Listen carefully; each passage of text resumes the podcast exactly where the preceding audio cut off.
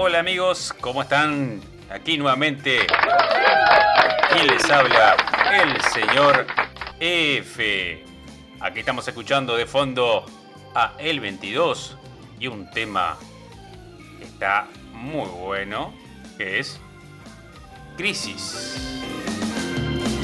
Hace tanto tiempo que estoy y sigo esperando lo mismo. ¿Qué podemos decir de nuestra amiga indiscutible que nos acompaña en todo momento? La crisis. Sí. Vamos a hablar un poco de desde cuándo nos acompaña. Nos acompaña desde que nacemos, porque más que nosotros no nos podamos expresar, eh, de, bebé tenemos crisis. Por ejemplo, si estamos estreñidos tenemos crisis, si nos duele una panza nos empieza una crisis. Entonces, esta palabra es pequeña pero a su vez nos acompaña tanto. La crisis está en todos lados. Porque tenemos crisis desde que nos levantamos hasta que nos acostamos y en el transcurso de nuestras vidas también. A ver, ¿quién no ha tenido una crisis de edad? ¿Quién no ha tenido una crisis económica? Una crisis de matrimonio, una crisis obviamente social. Todo está envuelto en este paradigma y en esta bolsita tan mágica y hermosa que es nuestra amiga indiscutible, la crisis.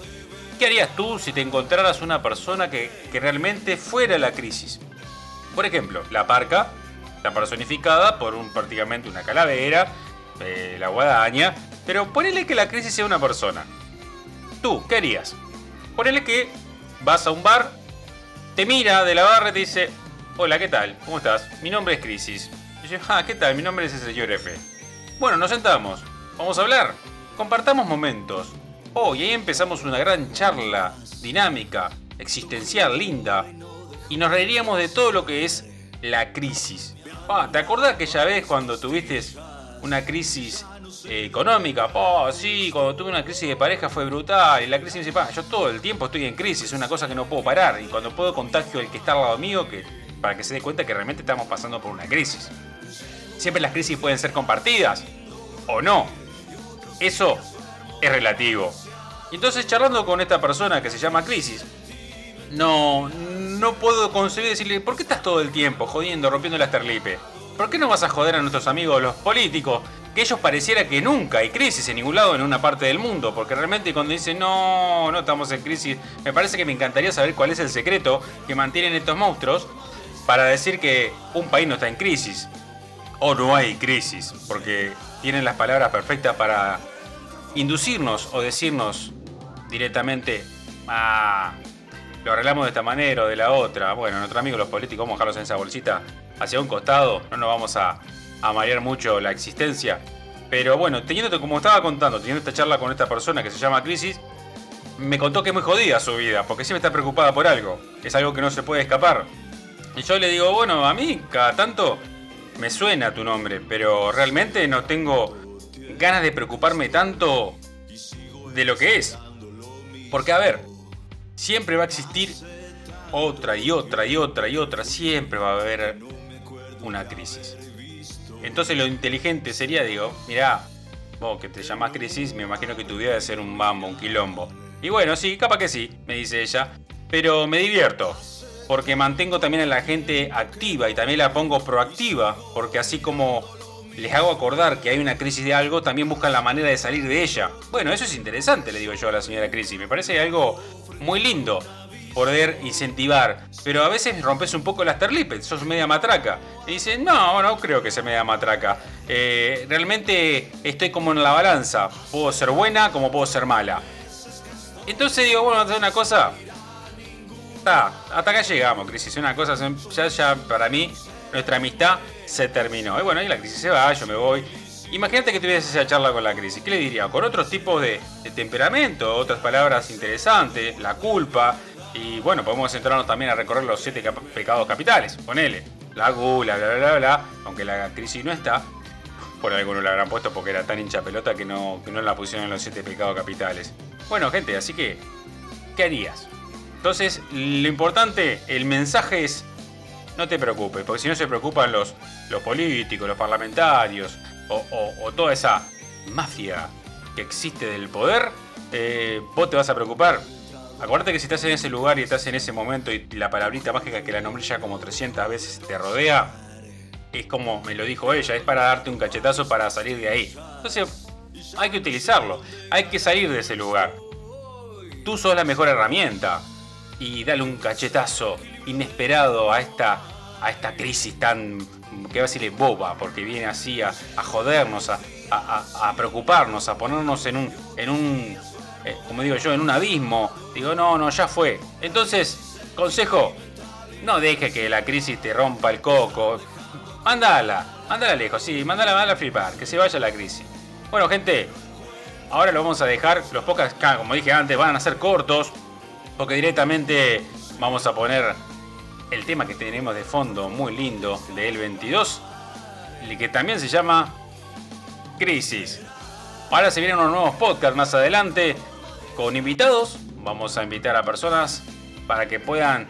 Se va a llamar el vomitocrófono. Se van a poder decir lo que quieran en un tiempo estipulado y directamente de ahí en más lo que pase y se vomite arriba de esta mesa o este micrófono, después lo limpiaremos y será directamente para todos ustedes. Espero que les haya gustado. Los dejo con el tema de fondo. Le agradezco a todos ustedes los que me están escuchando de corazón. Son unos genios Gracias por escucharme, por estos minutos que ustedes tienen ahí y me tienen en cuenta. Para mí es muy importante y como lo dije en un primer podcast, gracias de corazón de verdad. Y bueno, y agradezco si, si alguien quiere salir a comer también, ya le paso a... Tengo un, bro ahí en Marindia, Cabo Finisterre, la otra vez eh, en helicóptero, eh, busquen así, eh, cabofinisterre.com y ahí en Marindia Calerones pasan el Pinar enseguida. Si te pueden, tiene una catapulta medieval, se suben, plac, zoom, sale la catapulta, caen porque hay una piscina enorme, enorme. Y está espectacular después de comer tirarse a esa piscina. Bueno, gente, un saludo muy grande. Me pueden encontrar en todas las redes sociales. Estamos aquí con ustedes para darle lo mejor. De ya, muchas gracias y como siempre digo, chao.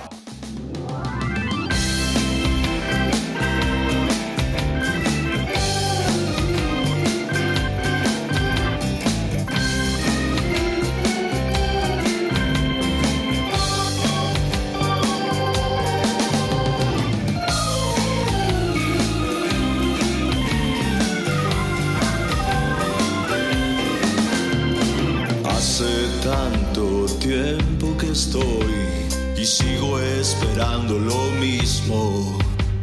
Hace tanto tiempo que fui que no me acuerdo de haber visto.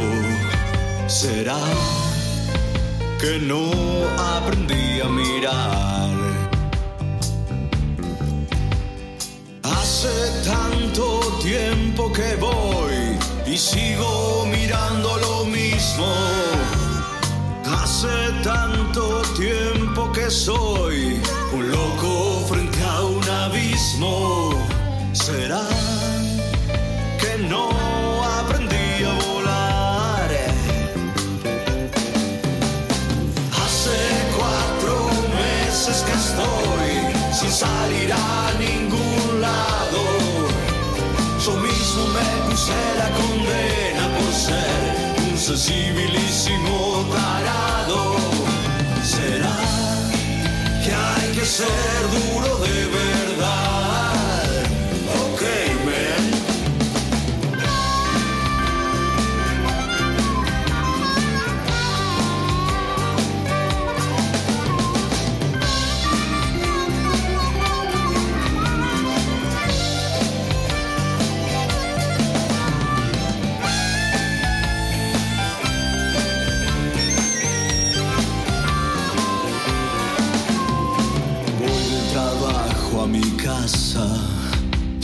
Viola y no dejo de pensar.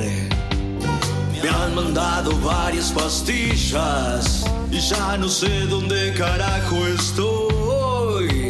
¿Será que un desequilibrio dentro